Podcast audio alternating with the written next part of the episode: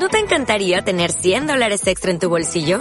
Haz que un experto bilingüe de TurboTax declare tus impuestos para el 31 de marzo y obtén 100 dólares de vuelta al instante. Porque no importa cuáles hayan sido tus logros del año pasado, TurboTax hace que cuenten. Obtén 100 dólares de vuelta y tus impuestos con 100% de precisión. Solo con Intuit TurboTax. Debes declarar para el 31 de marzo. Crédito solo aplicable al costo de la presentación federal con TurboTax Full Service. Oferta sujeta a cambios o cancelación en cualquier momento.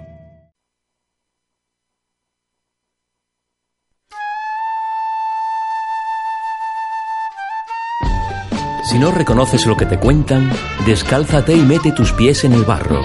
Con los pies en el barro. La voz para los sin voz.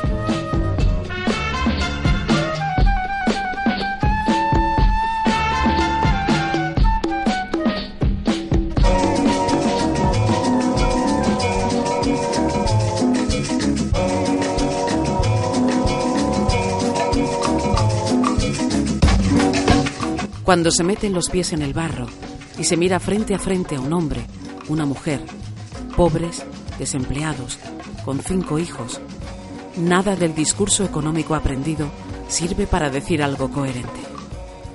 Buenas noches. Están escuchando Con los pies en el barro. Espiral Radio 101.2 FM.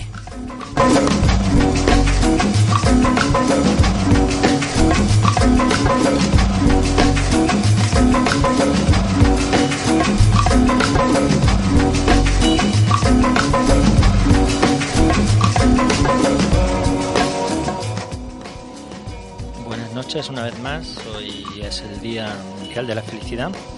¿Eres feliz, Patricia? Pues mira, ahora mismo sí, estoy haciendo radio, estoy con todas vosotras, con todos vosotros, o sea que sí, soy feliz.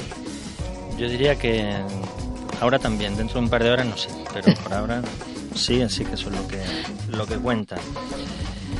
Y aunque hoy es el Día Mundial de la Felicidad, vamos a hablar de educación y quizá quien nos esté escuchando se pregunte qué tiene que ver la educación y la felicidad. Bueno, algo tendrán que ver, digo yo. Y si no, tal vez deberían. La educación, nos decían, nos hace más libres, más capaces de vivir en sociedad, nos ayuda a conocernos y a conocer mejor el mundo en el que vivimos, a desenvolvernos mejor en él y, y también a ser más felices, ¿no? Una de las primeras constituciones democráticas del mundo, y hay quien dice que fue la primera, garantizaba el derecho a la vida, a la libertad y a la búsqueda de la felicidad, literalmente. Se aprobó nada menos que un 4 de julio de 1776 y sirvió para proclamar la independencia de los Estados Unidos, que hasta entonces había sido una colonia de Su Majestad la Reina de Inglaterra. Ha llovido bastante desde entonces y sin embargo la escuela, nuestras escuelas, no son siempre un lugar feliz. En la escuela tradicional imperaba aquel la letra con sangre entra, que nos hacía pensar más bien en todo lo contrario, a la felicidad. Y en la escuela moderna oímos muchas palabras que acaban en ida, pero ninguna es felicidad. Oímos hablar de flexibilidad o de competitividad y la palabra reina, la empleabilidad. Qué hallazgo, ¿no? Eso de la empleabilidad. Esa palabreja que desde hace como 20 años se abre camino desde arriba, desde el poder, hacia todas las escuelas, todos los institutos y todas las universidades. Y eso es así desde que los gobiernos europeos, siempre tan educados frente a los consejos de administración de las grandes empresas, aprobaron la llamada Estrategia de Lisboa. ¿Y en qué consistía esa estrategia? Pues bien, se trataba de que la educación sirviera, decían, para hacer de Europa, cito, la sociedad del conocimiento más competitiva del mundo.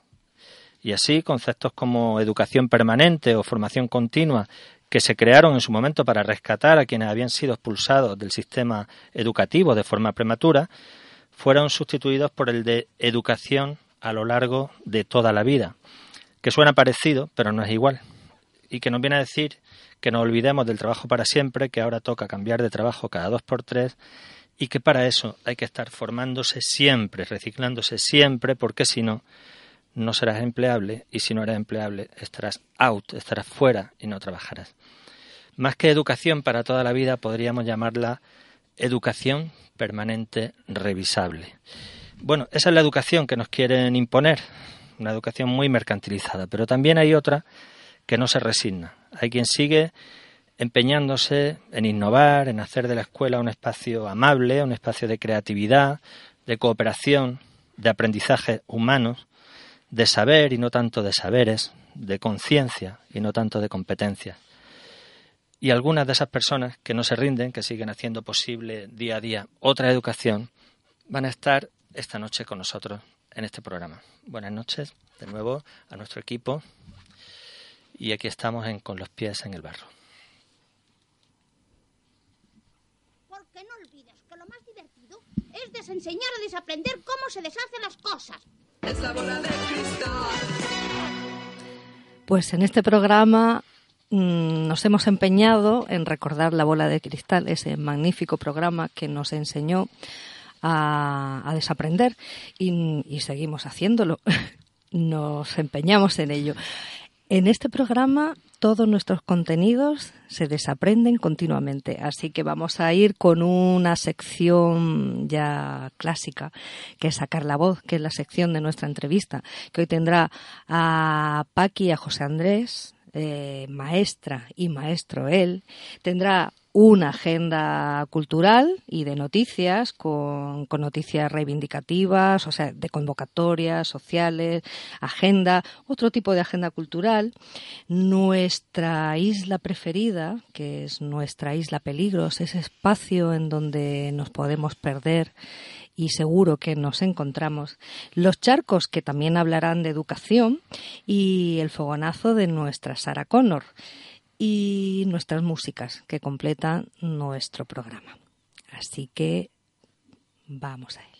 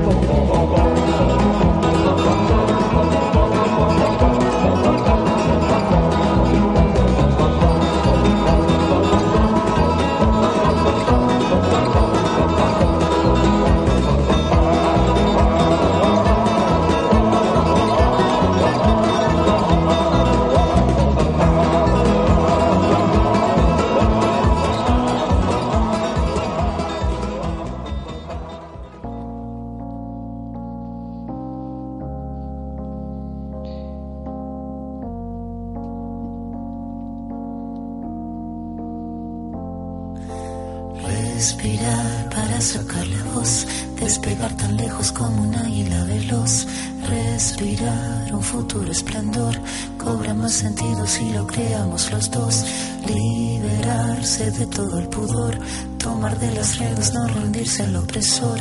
Caminar erguido sin temor, respirar y sacar la voz.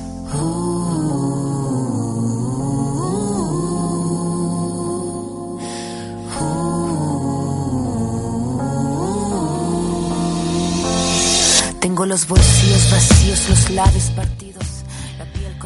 Buenas noches, ahora sí. Paqui, bueno, voy a decir tus nombres completos. Paqui Sánchez García, con madre y padre. Y José Andrés Bazán Díez. Eh, ella y él, bueno, ella ya es maestra jubilada, él eh, en ejercicio. Y tú, además, José Andrés, has sido alumno de Paqui.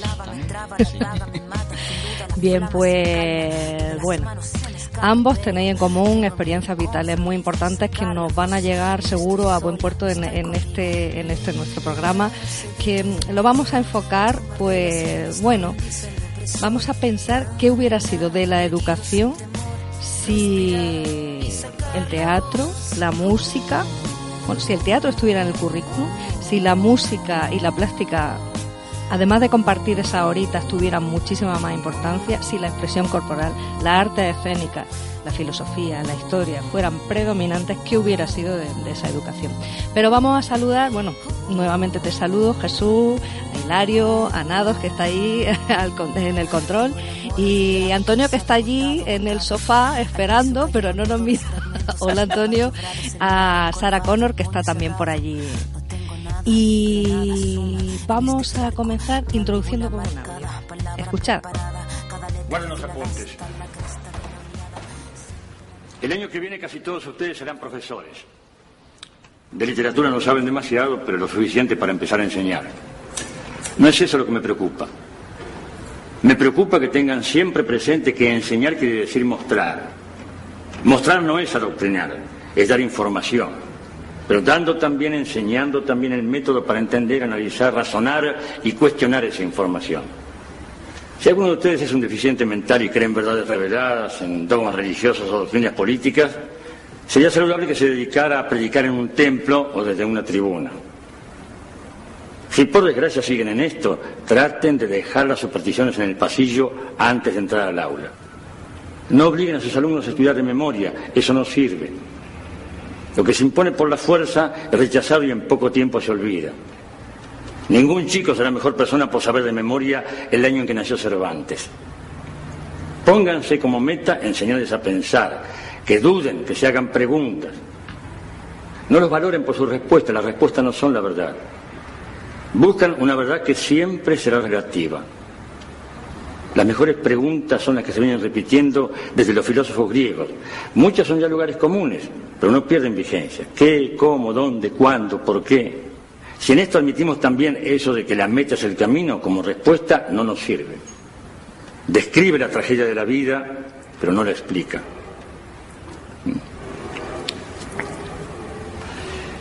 Hay una misión o un mandato que quiero que cumplan. Es una misión que nadie les ha encomendado, pero que yo espero que ustedes, como maestros, se le impongan a sí mismos. Despierten en sus alumnos el dolor de la lucidez, sin límites, sin piedad.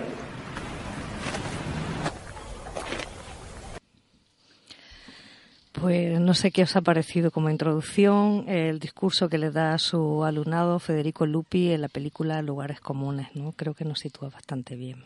Yo creo que resume muy bien lo que buscamos, ¿no? Sí. Creo que sí. Sí. Pues bueno, retomamos esa pregunta que hacía al principio o, o vamos a ponernos en ese escenario. ¿Qué hubiera sido de, mm, si hubiéramos dedicado mm, tiempo al teatro, tiemp- más tiempo a la música, más tiempo a la arte escénica? eh, el cerebro que actúa es un cerebro que comprende, ¿no? que, que, que, que así asimila las cosas, o la plasticidad del cerebro. Vosotras, eh, tú, Paqui, sé, me consta que, que ha usado metodologías que habitualmente no se usan, ¿no? Y me gustaría que nos contase eso porque últimamente todo el mundo quiere llevar a su hijo al teatro, quiere que hagan plástica, quiere lo apunta a actividades fantásticas y maravillosas, pero en la escuela, ¿por qué no existe, no está distribuido, no están distribuidos los tiempos así? Porque, sin embargo, tú sí has llevado a la práctica estas cosas. ¿Cómo lo has conseguido? Bueno, hay que decir que no yo. Es que en España, en el tiempo de la República, incluso un poco antes, eh, había una escuela activa, una escuela que, que sacaba al alumnado a- al campo a estudiar la historia natural. Eso se ve en la película de la lengua de las mariposas. ¿eh?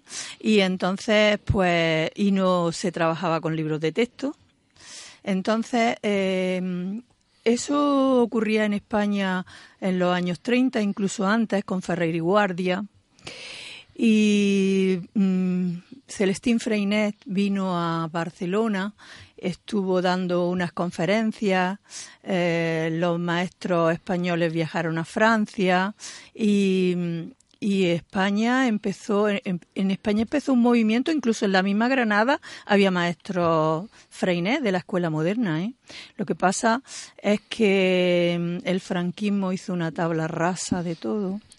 Y nosotros tuvimos la suerte, mi generación, algunos que con empezar la democracia empezamos una búsqueda, que era una búsqueda personal en todos los aspectos, ¿no?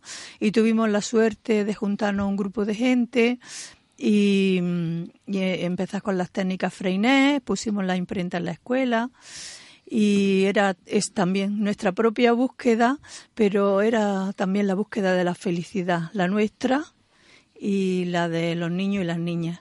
Yo trabajé con José Andrés también esa metodología, pero en la segunda etapa, con la lengua y la literatura, y creo que fuimos bastante felices. José Andrés.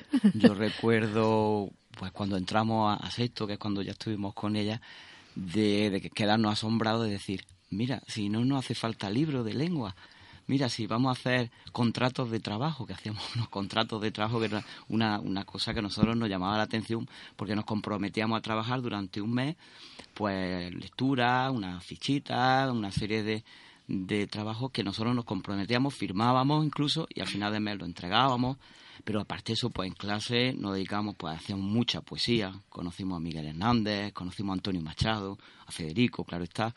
Y en nosotros nos despertó aquello, yo hablo por mí, pero yo me consta, porque he, tenido mucho, he seguido teniendo contacto con, con compañeros de esa época, que nos abrió los ojos y nos abrió pues un montón de perspectivas que nosotros ni soñábamos ni pensábamos. Estábamos acostumbrados, pues el libro de texto, es, acaba tema 1, examen tema 1, tema 2, examen tema 2.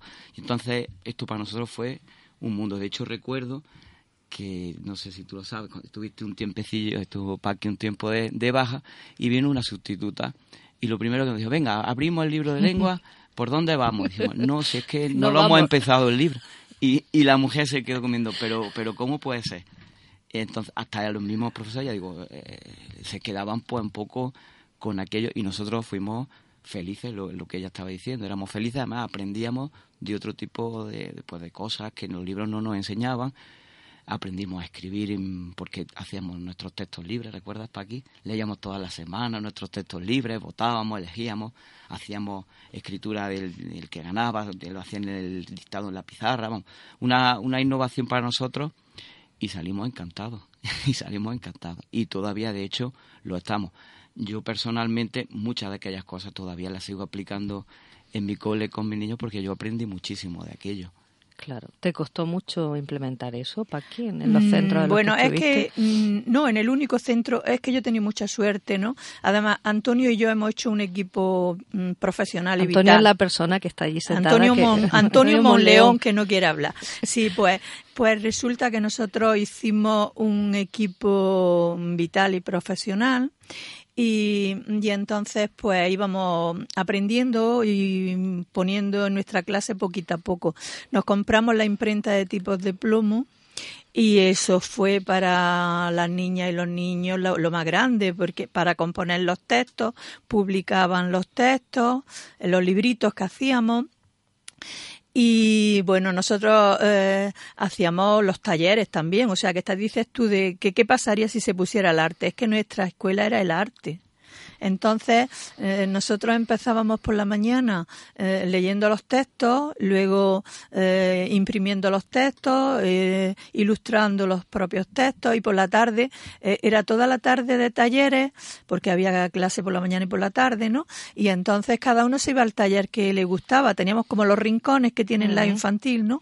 Y entonces, pues había un taller de pintar, otro taller de hacer marionetas, o el otro taller de, para imprimir los textos, el otro taller para hacer teatro.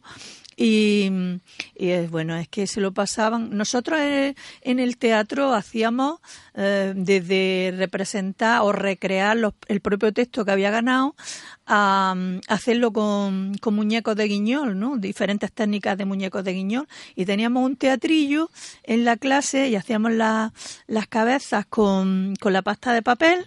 Luego le hacíamos le cosíamos los, porque tenemos también nuestro taller de costura, entonces le hacíamos los trajes y luego se representaban la obra. Bueno, eso es que es una gozada, eso es una gozada y hacer estas cosas con niños y niñas de primero o de segundo, eso puede ser lo más sorprendente que os podáis imaginar. La de cosas que uno se, puede aprender y lo, lo, divertido que es. Yo llegaba por, por las tardes a, a, mi casa con mi hijo, que ya ellos eran, pues tenían 15 años, 12 años, y, y, lo primero que decía, mamá, cuenta, cuenta lo que habéis hecho hoy en el cole. Cuenta, cuenta, porque era como una, una novela, ¿no? Era, era divertido, era trabajoso era también trabajoso. Por eso a la gente le cuesta y le da miedo y no hace estas cosas.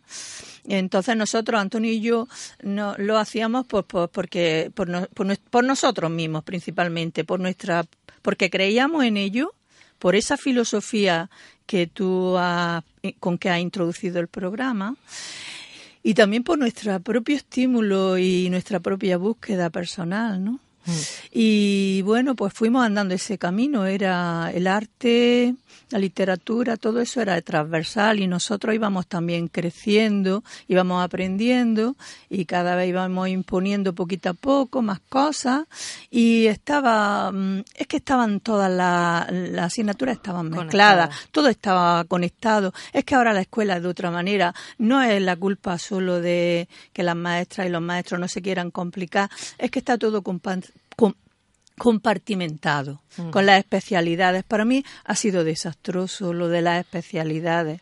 ¿Eh? -huh. Porque empezamos con la especialidad de, de, la religión y luego seguimos con, con el inglés y luego con la educación física y al final una tutoría. Es que estás con tus alumnos, estás 10 horas a la semana o no te da tiempo. Es que nosotros empezábamos con el texto y dependiendo de lo que diera de sí el texto, a lo mejor el texto podía durar toda la mañana, porque el texto tiene una explotación matemática a lo mejor y, si, y a lo mejor nos sugería una investigación, porque, porque yo me acuerdo, por ejemplo, Regina venía con un texto, ganaba su texto de los gatillos, que había parido su gata y tiene los gatillos. Y entonces eso nos llevaba a una investigación, a una conferencia sobre los mamíferos y observar, y, en fin, que es que podía no no había tiempo no ni había una programación estricta no había límite ni no ni... lo que no quiere decir que que no que no hiciéramos nosotros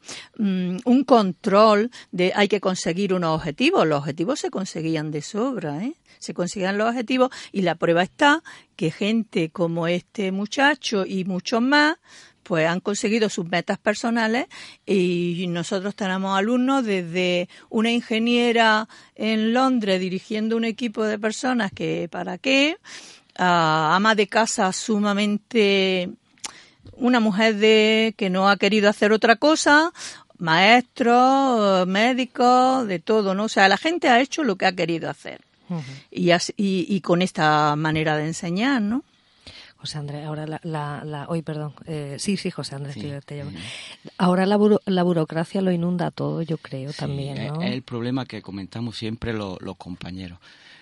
Mm, nosotros dedicamos antes, al principio de yo empezar, ya estamos hablando de hace ya 20 años, teníamos mucho más tiempo para dedicar a investigar, a buscar cosas, a sacar recursos para los alumnos. Ahora ese tiempo es que lo dedicamos enteramente a burocracia. Rellenar informes, rellenar expedientes, eh, boletines, todo tipo de, no podéis hacer una idea del montón. El, alumnos que tenemos que intentar incluir en el aula, hay que hacer miles y miles de informes, nunca termina. Pues tutoría, en general, miles, miles de, de, de, papeles, informes, que te quitan mucho tiempo de hacer muchas veces cosas que tú antes hacías pues encantado de la vida. Yo dedicaba a lo mejor las tardes a buscar cualquier tipo para de, de, actividad en internet o en cualquier sitio. Y ahora el tiempo que tengo casi en casa para dedicar pues a rellenar informes la mayoría de las veces, o a rellenar papeles o a preparar exámenes. La relación con el entorno, con la familia, e-, era como mucho más orgánica, ¿no? Yo creo que ahora hay como, eh, como está tan compartimentado todo, además, ¿no? Creo, ¿no? Yo soy madre y también mi hijo, bueno, somos somos aquí eh, padre y madre y van van al colegio y realmente hay como unos espacios muy, muy separados en los que a veces hay hasta una cierta competencia ¿no? por, por, por esos espacios. ¿no? Y cuando el objeto es nuestra hija y nuestro hijo y están ahí como, como algo en medio de todo. ¿no? no sé si me estoy explicando. Me gustaría contar, por ejemplo, en, en La Zubia, eh, nosotros cuando empezamos con el huerto escolar, otra compañera y yo, pues eh, fuimos en busca de al hogar del pensionista entonces, eh, dos, dos mayores, dos, dos abuelos, se comprometieron con nosotros y nos enseñaron a, a, nosotros y a los alumnos a cultivar el huerto. Y nosotros producíamos patatas, lechuga, habas. Los niños y las niñas se los vendían a, otras maestras, a sus madres, hacíamos problemas con lo que sacábamos de, de esto, em, hacíamos monografías acerca de las cualidades nutritivas de las patatas, de cómo se desarrollaba, cómo, o sea, lo hacían todo, desde sembrarla, aunque no lo hicieran bien, hasta recogerla. Lo único que no hicieron eh, los niños y las niñas fue segar el trigo porque no le dábamos lao. O sea que fue lo único, pero todo lo demás. Y ahora cuando yo veo la gente que tiene en la escuela huerto escolar, dice, tenemos huerto escolar, y cogen una cebolleta y todos tocan la cebolleta y ya está. Mm. Eso no es huerto mm. escolar. Entonces, nosotros hacíamos el huerto escolar desde sembrar a recoger y luego comernos lo que habíamos recolectado. Por ejemplo, hacíamos una fiesta con la haba y las salaillas, con las que nosotros habíamos criado.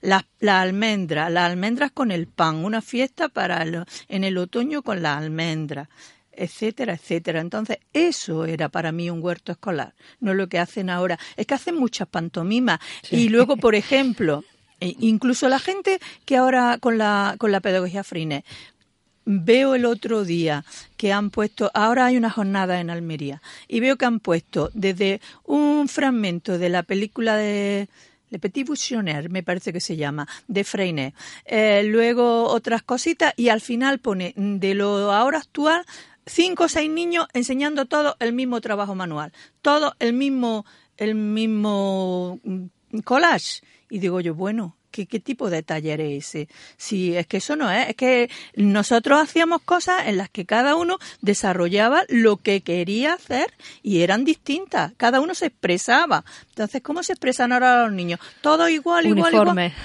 mira, mucha pena me da. Sí. Mucha pena. Bueno, y eso, esas experiencias que vosotros tuvisteis, ¿Por qué crees que no se intentaron generalizar? ¿Por qué dependía tanto de que hubiera maestras como tú implicadas, como vosotros que lo creíais? Eh, ¿Por qué la administración no ha apoyado más ese tipo de, pedagogía innovadora? Que como tú has dicho antes, eran innovadoras respecto a los 40 años del franquismo, pero que tenían ya una tradición previa, ¿no? En realidad tenían un tiempo. Mm, bueno, no, sabría decirte.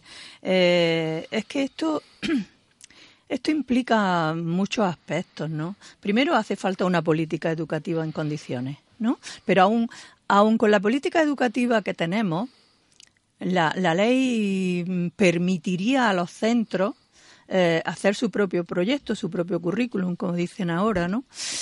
Esta manera de trabajar mm, tiene más trabajo, más esfuerzo. Eh, pero al par es que produce mucha gratificación, porque es que nosotros hemos sido muy felices a nivel personal haciendo estas cosas. Ahora, en Granada mm, éramos un grupo de gente que, nos retroalimentábamos los unos a los otros, porque hace, para hacer esto eh, no podíamos estar dos personas solas como estábamos en la Zubia y ya está. Nosotros estábamos bien porque nos retroalimentábamos con otra gente en Granada. Pero esto mmm, se fue, como el sistema como que lo fue integrando y de y a partir de ahí cuando cuando las técnicas Freinet eh, las metieron en la compensatoria de Cartuja con el problema social tan grande que había en Cartuja, es que eso no se podía solucionar con, con la pedagogía solamente. Entonces, pues claro, fracasó, pues claro que fracasó, es que allí había que implementar otras cuestiones. Y entonces, pues no sé, el grupo se fue ahí, ahí, ahí, y los que, y los que estábamos nos hemos ido haciendo viejos, nos hemos ido jubilando, y ya está. Yo no, no, te sabría decir, pero es que creo que políticamente también vamos para atrás. Es que, es que esa es la cuestión. Es que creo que la sociedad ha involucionado. Me parece a mí, así lo veo, ¿no? El nivel de compromiso y de ilusión que en mi juventud yo viví con los compañeros y las compañeras, aun cuando en la Zubia eh, el ambiente era completamente hostil hay una cosa que me gustaría también reseñar que es muy interesante. Mm, la madre y los padres, mm, aun yendo menos veces al cole, tenían un nivel de compromiso mayor que el que hay ahora. O sea, yo, yo he terminado amiga con, con la mayoría de las madres, madres, no los padres, las madres de los alumnos que yo he tenido en el cole.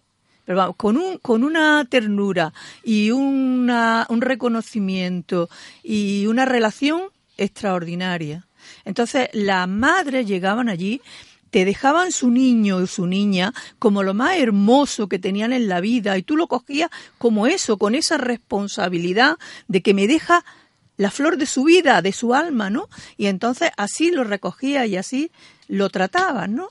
Y entonces ahora ya, cuando yo me he jubilado en el 2011, la gente es de otra manera es que ellas ya saben mucho y van allá a decirte cómo tienes que hacerlo. Y a, a que te, te, piden cuenta, te piden cuenta, dice, es que esta escuela no tiene tanto nivel, es que en otros sitios hay, ¿y qué es el nivel? ¿No? Entonces, no te sé contestar bien a lo que me has preguntado. Yo creo muchas veces que es cuestión de trabajo, que hay gente es un poco más difícil llevar ese tipo de actividades, ese tipo, pues mucho más cómodo lo que decía antes. Tienes tu libro de texto, seguimos un libro de texto, hacemos nuestra evaluación y se terminó. Esta manera de trabajar implica, pues, sentarte, debatir, cómo podemos hacer, qué no podemos hacer. Pues yo recuerdo, pues eso, clases con pues cuando nos poníamos a hacer expresión corporal, eso ahora, hoy día yo creo que solo mm, algún padre le llega a oído y dirá, vaya lo que está haciendo el maestro, está perdiendo la hora Mm. Mm, para que se relajen o para que es decir que no pero que eso lo decían conmigo también eh o sea que había padre en la Zubia y ha habido quien me ha cambiado el niño a otra clase por, eh, por historia así, o sea que eso pasaba. Pues yo ahora creo que yo sí era en mi clase. Hombre, de vez en cuando hace algún tipo de esa actividad, pero yo recuerdo eso, la actividad de una tarde de, pues, o de poesía o de expresión corporal o de, o de títeres, que yo de todas maneras lo hago. Yo tengo allí mi guiñol y recurrimos a él mucho de vez en cuando. Todo eso porque yo lo aprendí. Claro. Hay me experiencia... gustaba, yo era feliz, yo me gustaba, pues lo sigo teniendo, poniendo en práctica porque mm, sé que a ellos también les gusta y se divierten y lo pasan bomba. Quizás más fácil hacer en, en, primaria todavía, donde el maestro tiene más autonomía y además tiene más tiempo a, a los niños y a las niñas, ¿no?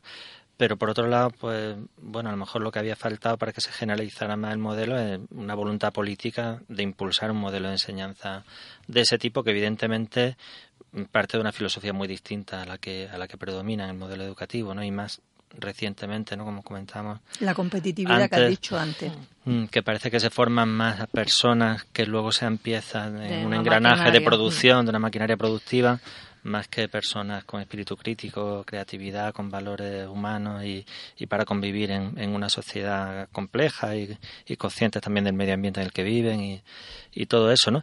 Pero ha habido experiencias aisladas, no sé cómo veis las escuelas infantiles municipales de Granada, por ejemplo, ¿no? Que también en su momento ya tienen ya más de 30 años, pero en su momento también fueron muy... Las escuelas infantiles vienen de nuestra época y de nuestro método de trabajo. O sea que ahí en el origen de las escuelas infantiles está Antonio El Paisa, Antonio Fernández López y Pablo y esa gente. Entonces sí, son de, de, esa, de esa época y de, y de esa metodología, y que han bebido de, de Montessori, de Freinet, etcétera. Eso es una maravilla que sigan todavía, menos más que no se la han podido cargar, ¿eh? Y lo han intentado. Y lo han intentado y mucho, y mucho. Yo te quería, os quería decir que cuando una maestra o un maestro Freinet eh, trabaja así en su clase, es que se, primero, se pone como modelo de vida. O sea que, porque es que el respeto es una cosa esencial, ¿no? Respetar a los niños. O sea que se habla mucho de que el alumno tiene que respetar al maestro. Bueno, yo pongo primero el maestro, la maestra tiene que respetar al alumno, ¿no? Pero además de, de, ofrecerse como modelo eh, con su mirada hacia todas las cosas, que es una mirada política porque es que también la gente dice la política en la escuela, no, la escuela tiene es política, muy política, aunque yo no haya hecho nunca adoctrinamiento en la escuela, ni religioso ni, ni ideológico, ¿no? Pero la maestra también se pone se expone a que el alumno o la alumna la critique. O sea que con esa humildad, a mí me, esta gente en segunda etapa me han dicho no estoy de acuerdo con esto. Y uh, en la asamblea, que es un punto muy importante de esta metodología, en la asamblea, discutir y consensuar, pues vamos a hacer esto, vamos a hacer lo otro. Y mira, es más fácil en primaria, pero en, en la segunda etapa o en secundaria, me imagino que trabajar, eh, o yo he trabajado la lengua y la literatura y eso da un juego, eso es maravilloso. Es maravilloso lo que se puede hacer, claro, pero tiene una que estar constantemente en búsqueda. Yo llegaba a mi casa y aparte de todo lo que me hartaba de corregir, porque si lo respetas, tienes que mirar todo lo que hacen y, y orientarle y apuntarle y cogerlo y tal y cual, pues yo llevaba mucho tiempo de trabajo en mi casa corrigiendo, pero además es que cogía todo lo que pudiera de los periódicos, de los libros, porque no era solo lo que traían ellos de sí mismos, es también lo que uno les pueda llevar. Yo me acuerdo todo el trabajo que hicimos de la crítica a la publicidad, que eso tiene tela, ¿no? Y ahora todavía más que antes mm. habría para eso, ¿no? Y bueno, pues mm. eso, y entonces yo tenía que estar buscando también. Claro, eso me producía tensión y sobreesfuerzo, pero también me producía una felicidad y una alegría. Nos hemos quedado con la felicidad. Pues vamos a tener que ir cortando porque esto es súper corto. Se nos pasa la, la, la, el rato de la entrevista, siempre nos pasa porque, porque bueno, las personas que vienen a este programa intentamos que aporten con ese sentido crítico que como vosotros hacéis, como las personas que han ido viniendo. Una última cosita que queráis reseñar que se os haya escapado de la música. Bueno, yo, yo soy profesor de música, probé por música y he estado prácticamente todo, todos los años ejerciendo como profesor de música y me da pena, lo que hablábamos antes, me da mucha pena que se quede ese límite a 45 minutos, que es lo que ha quedado ya relegado. Sí, a la educación artística, ya ni teatro, ya ni hablamos, porque ya ni se menciona, ni se menciona. Y la música, pues estábamos hablando antes, que podía ser un eje transversal que podía abarcarlo perfectamente todo. Comentábamos antes pues que hay estudios de neurociencia incluso que dicen que un alumno que interpreta una partitura está activando el cerebro muchísimo más que una actividad de matemática de resolución de un problema porque genera ese tipo de actividad. Entonces, da pena. La verdad que nosotros los especialistas en música, yo lo comparto con mucha gente, el montón de recursos, de actividades que podía integrar y coger del currículum para, para utilizarlo para otras áreas, implicar las matemáticas, incluso la lengua, todo, y se ha quedado relegado a 45 minutos a la semana. Bueno, pues no sé, esto no tiene muy buena perspectiva, pero en fin, aquí lo, lo vamos a dejar Y Bueno, lo de las comunidades de aprendizaje, a ver si Vale. tira para adelante, ¿vale? Vale, vale, vale. Algo, algo y que se tome más en serio. Mm, seguramente nos veremos más veces o nos escucharemos más veces. Sí, por mí estupendo. Bueno, pues Porque además, bueno, los buenos ejemplos de prácticas educativas también elevan las expectativas de las familias y a veces se contagian, ese ejemplo que decíamos de las escuelas infantiles, hacen que luego las familias pidan más también de las escuelas primarias y a veces poco a poco van consiguiendo cambios, ¿no? O sea que tampoco, desde el poder de luego no se facilita, pero, Pero pero, bueno. sigue habiendo gente que lo pelea, ¿no? Como Claro. vosotros aquí. Bueno, ha sido un placer teneros y esperamos seguramente contar con vosotros en otra ocasión. Ha sido feliz y alegre. Feliz alegre, feliz alegre. Gracias. Gracias.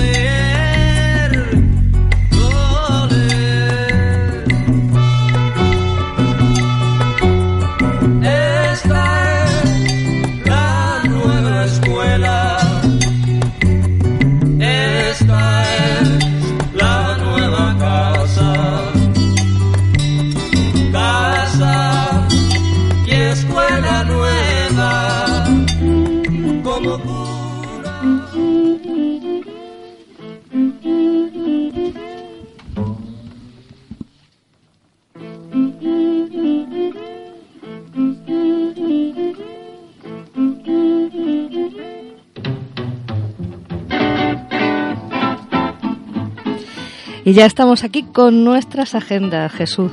Eh, ¿Quieres que lo hagamos a la limón o...? Venga. Venga, pues empezamos con la agenda cultural. El viernes 22 a las 22 horas, las XL estrena su nuevo espectáculo Degenérate mucho. Ellas dicen que flipan viendo por enésima vez Pretty Woman, soy, femini- soy femenina, me importan un carajo los pelos del sobaco, soy masculina, Ma- me acuerdo de que no he puesto los garbanzos en remojo, soy femenina, me excita el porno, soy masculina, es importante lo que tengo entre las piernas, no nos gusta la idea de que no somos nosotras quien controla nuestras vidas. 15 euros en taquilla y 12 anticipada. Y el domingo 24 a las 13 horas los blandengues celebran su fiesta del orgullo blandengue. Javi Parra y Javi Fava, los Javis de Granada, juntos son los blandengues. Si quieren celebrar el éxito de su nuevo proyecto, invitándote a que cantes con ellos en su karaoke, en una fiesta de domingo al mediodía, con su cervecita, su vermú, sus tapas, su paella y más sorpresas en un día para celebrar el orgullo blandengue. Todo ello en la sala del apeadero, en la calle Ave María sin número de Granada, en el Realejo. Y para mañana tenemos dos convocatorias sociales. Una convocatoria de movilización a las siete y media en la Plaza del Carmen contra la injerencia extranjera en Venezuela, que convocan las marchas por la dignidad y también 12 organizaciones sociales y políticas más. Eso decíamos a las siete y media en la Plaza del Carmen. Y por otro lado, a las 7 de la tarde, en la Fundación Euroárabe, eh, Juan Torres presenta su libro la, la, Renta Básica y participará también la profesora y antigua invitada de este programa, Carmen Lizárraga. Eso a las 7 de la tarde, mañana jueves, en la calle San Jerónimo, número 27, Fundación Euroárabe de Altos Estudios. Y para el fin de semana, pues seguimos con las movilizaciones contra las torres de alta tensión en el Valle de Lecrín en Alpujarra, en esta ocasión con una gran fiesta solidaria en Órgiva que empieza a las 12 con primero pues exposiciones de los portavoces de los colectivos y de las asociaciones que están participando en la movilización, con micro abierto para que los vecinos y vecinas de las comarcas afectadas puedan expresarse y desde la una un programa de fiestas y actividades y, una paella también a mediodía, una paella popular, como no podía ser menos. Pero vamos, la cosa va a seguir hasta la noche con actuaciones, DJs y bueno, todo tipo de actividades interesantes. Y no queremos pasar por alto, como estamos en peligro, pues que también peligro nos propone para el miércoles 27, eh, no, para esto es el fin de semana que viene, 28, 29 y 30 eh, de marzo. Este fin de semana, no el siguiente, ¿eh? la Feria de Formación y Empleo Joven que organiza el Ayuntamiento de Peligros pensando en el futuro de la juventud, un tema que tiene mucho que ver con lo que estamos hablando hoy. Y lo que iba a decir del 27 de marzo es otra actividad que tiene que ver con las exenciones fiscales y las inmatriculaciones de la Iglesia Católica, em, que va a ser en el Salón de Actos Francisco Muñoz del Centro de Documentación Científica, forma parte del seminario Mirada al Mundo y bueno, pues nos ofrecen en esta ocasión una actividad relacionada con las inmatriculaciones de la Iglesia Católica. Y terminamos en Peligros también el sábado 23 a las 20 horas en el Teatro Pablo Neruda de Peligros, como he dicho, Tutti Family, con su espectáculo de teatro y magia, El Sofá de Sofi, con descuentos para parejas y familias. Y así que aquí hemos dejado nuestras agendas reivindicativas, culturales y payeras. Y continuamos. Isla Peligros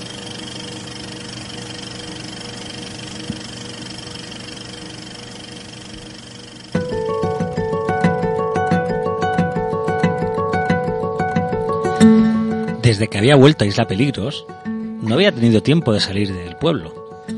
La alegría del reencuentro con multitud de amigos no me lo había permitido.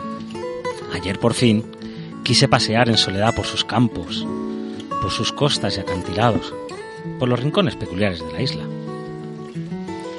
Llevaba ya un buen rato paseando cuando, en el recodo de una senda, me topé con la abadía peregrina. No puedo decir que me extrañara, en el fondo lo estaba deseando. ¿Cuánto tiempo sin entrar en la abadía peregrina? Llena de sus libros y de viejas cintas de cassette donde cualquier persona puede escuchar retazos de la historia de la isla, sus personajes más famosos, sus ricas anécdotas. Es verdad que uno no puede ir a la abadía cuando le da la gana, pues es ella, la propia abadía, la que decide dónde y cuándo se aparece al caminante. De ahí lo de peregrina. Ella es la que parece caminar hacia las personas que elige, y no al revés, como sucede fuera de la isla. Así que la abadía peregrina había decidido mostrarme algo. Entré y allí mismo, en una vieja mesa, sobre unos libros escolares, vi una cinta de cassette destacando sobre el resto de objetos.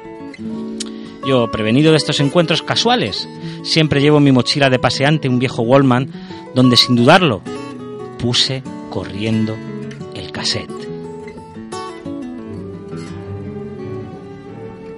¿Te preocupa la educación de tus hijos?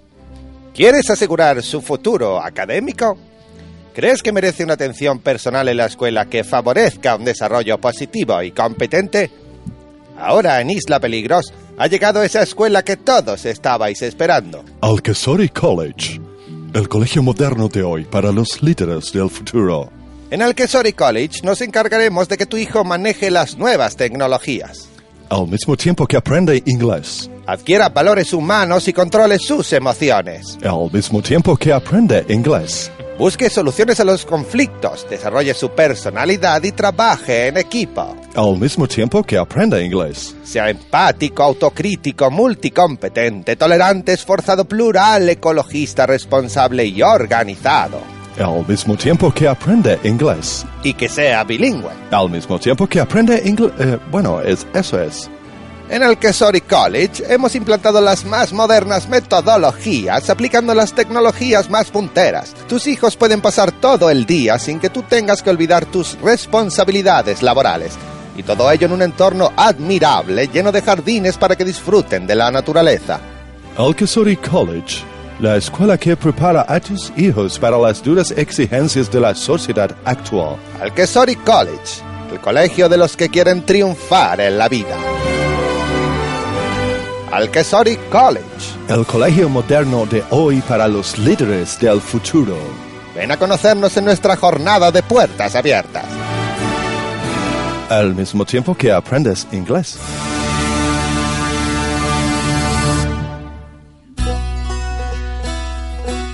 A ver, Pablo, ¿por qué me has traído hasta este edificio ruinoso? ¿Y por qué está lleno de, por dentro de ladrillos sueltos con notas escritas ahí pegadas en el reverso del ladrillo? Pues mira, José, fíjate bien detrás de la maleza. ¿No ves que hay un cartel?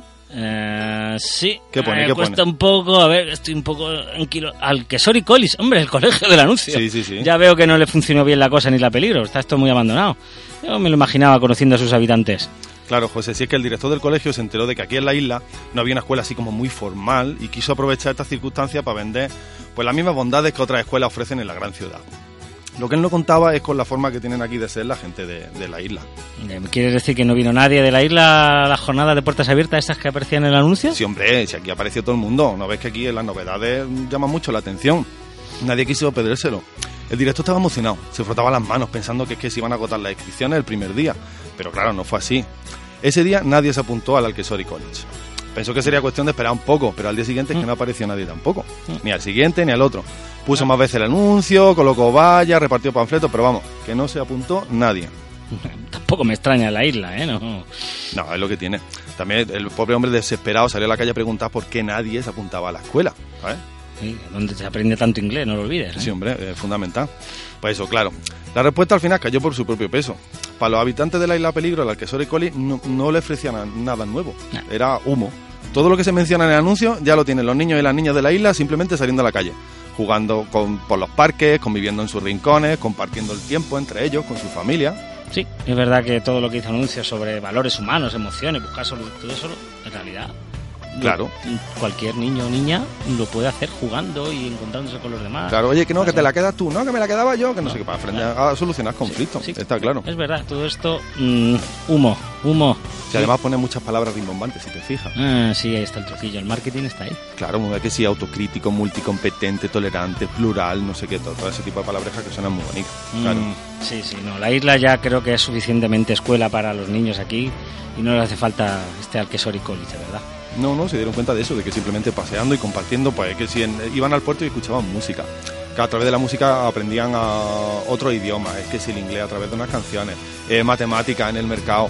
Eh, se venían a veces conmigo al faro y en el faro pues le puedo enseñar óptica, física, en fin. Sí, sí, la verdad es que no lo vieron muy bien. Esta gente poco futuro tenían con esto, ¿eh? Pues sí, al final ¿sabes lo que pasa? Que el edificio abandonado quedó como un símbolo de esas ideas aparentemente geniales, pero que en realidad no son más que pesados ladrillos innecesarios que intentamos que los demás nos compren. Y por eso cada vez que alguien en la isla se ocurre una idea que a él le parece muy brillante, pero que pronto se demuestra que, que no tiene mucho no vale futuro. Mm. trae un ladrillo y lo deja dentro, Ah, para por eso. recordar que esa idea ya se le había ocurrido a otro y que no merece la pena llevarla a cabo en la isla. Ah, por eso están todos esos ladrillos ahí con notitas, ¿no? Ahí la has dado. Ah, Claro. ¿y podemos echar un vistazo a alguna de estos ladrillos con esas ideas escritas, a ver? Sí, hombre, pasa, pasa. Mira, ahí A tiene ver, un a ladrillo. Cógelo a ver A qué ver, pone. aquí hay una que dice, a ver, crear un partido político que venda humo envuelto en ideas patrióticas. Uf, qué ladrillazo, no creo que esto funcione, No, ¿no? creo- creo que no. Esto Eso- no... no, aquí se ha demostrado que no, no funciona. A ver, este que pone A ver qué idea se le ocurre a otro. Qué tontería. Mira, mira. Rescatar bancos con dinero público que no devolverán mientras ellos desahucian a gente que no puede pagar hipotecas porque no queda dinero público para ayudar a la gente. De la marinera. Qué Vaya idea buenísimo. más tonta. No, esto no puede funcionar. La todas las primeras. No sí, sí, sí. Mira, mira, ¿ves qué te parece este? Mira. A ver, a ver, a ver. Distraer a la gente con problemas de una región muy lejana para no hablar de los problemas reales que de verdad afectan a todas las personas. Hombre, esto no ocurría jamás en un país jabal. No, que Menudo va, que truco va. tan simplón. No, no, ni de coña. Mira, hay otro que pone ahí, mira, hay uno A ver, muy bonito a ver. que pone ahí, mira, fletar un barco para demostrar que la Tierra es plana. no, sí, es que de verdad. Está lleno esto de... Sí, sí, ¿no? sí. Oye, y por aquí te puedes echar retos muy divertidos. ¿eh? Sí, sí, sí, la verdad es que sí.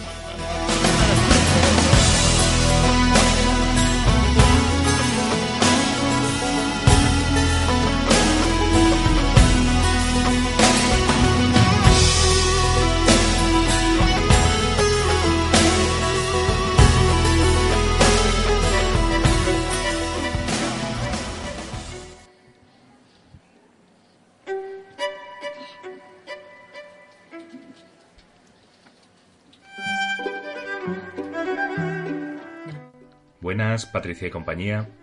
Hoy quiero hablaros de que hace unos días se produjeron una serie de manifestaciones contra el calentamiento del planeta. Vamos, contra que nos carguemos la casa donde vivimos y no dejemos nada para sus futuros habitantes. Las y los protagonistas fueron multitud de jóvenes, muchos de ellos menores de edad. A mí me recordó a cómo se ve una ciudad como Granada, con su área metropolitana cubierta de niebla muchos días. Bueno, o al menos eso es lo que me dijo un día mi niño. Mira, papá, niebla.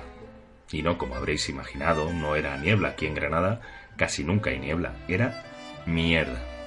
Perdón por la fuerza de la palabra, pero básicamente es eso. Cuando nuestras niñas, nuestros niños vuelven del parque a casa, suelen ir comidos de mierda. Cuando el perro vuelve de un día del campo, va lleno de mierda. Y cuando vemos un filtro medidor de la contaminación de nuestra ciudad y aparece en negro cuando debería estar blanco, pues eso, mierda. ¿Y cómo protejo a mis niños de que respiren tanta contaminación? Es inevitable que constantemente respiren aire que les enferma y que les perjudica. Pues la verdad es que es complicado, sobre todo si ponemos el foco en las decisiones individuales de cada familia. Pero algo habrá que hacer. Las jóvenes, los jóvenes nos lo empiezan a gritar en la cara enfadados y con razón. Creo que las respuestas son más colectivas que individuales y que quienes dicen representarnos no hacen caso de la gravedad del problema. Solo sugiero una palabra para la reflexión. Dinero. Y creo que debería ir junto a la palabra que tanto he utilizado al principio, mierda. Y si juntamos las dos palabras, podemos saber quién es el responsable de que respiremos contaminación. Se llama capitalismo, que básicamente podríamos definirlo como que da igual lo que respiremos mientras unos pocos se sigan enriqueciendo. Eduquemos también en esto. Hasta la próxima.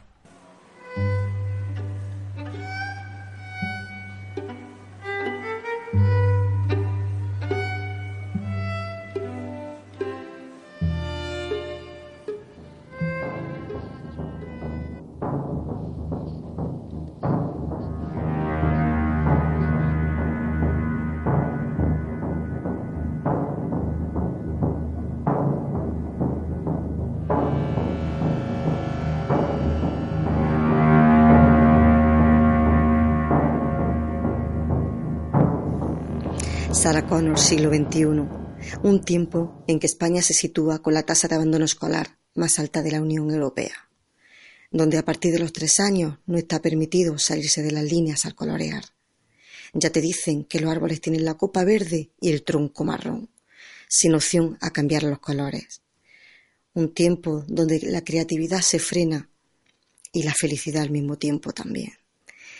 Donde el reto principal es meter con embudo una serie de datos al mismo tiempo a un grupo elevado de alumnado, sin tener en cuenta las diferentes capacidades de cada cual. Un tiempo donde la educación, en sus diferentes significados, está en decadencia. Recordaros que la educación es el arma más poderosa que tenemos para poder cambiar el mundo.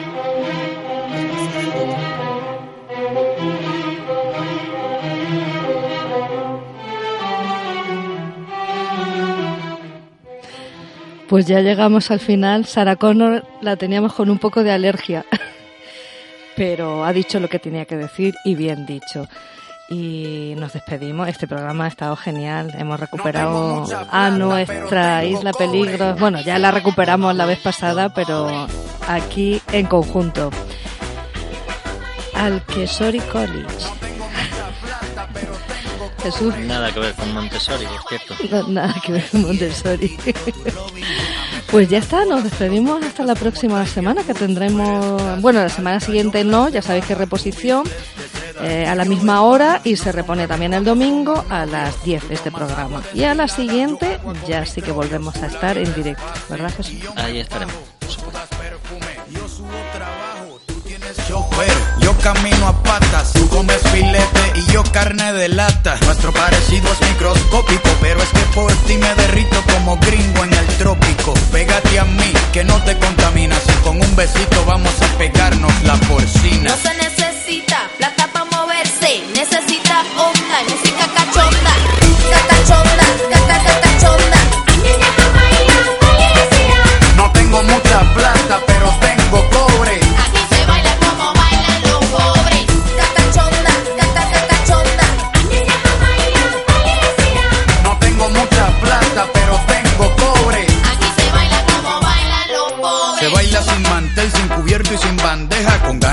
comerse a la pareja. Se baila pegado como bachata, sin traje y sin corbata, embriagando las neuronas con vodka barata. Blancas, amarillas o mulatas. Se baila con cualquier bombón que suelte la piñata. Lo bueno de ser pobre al final de la jornada es que nadie nos roba. Porque no tenemos nada. Apretaditos como en una lata de sardinas, agarrando nalgas porque está incluida la propina. Dicen que eres la reina de todos los rosales, pero hoy te voy a bajar cuatro clases sociales. bonita.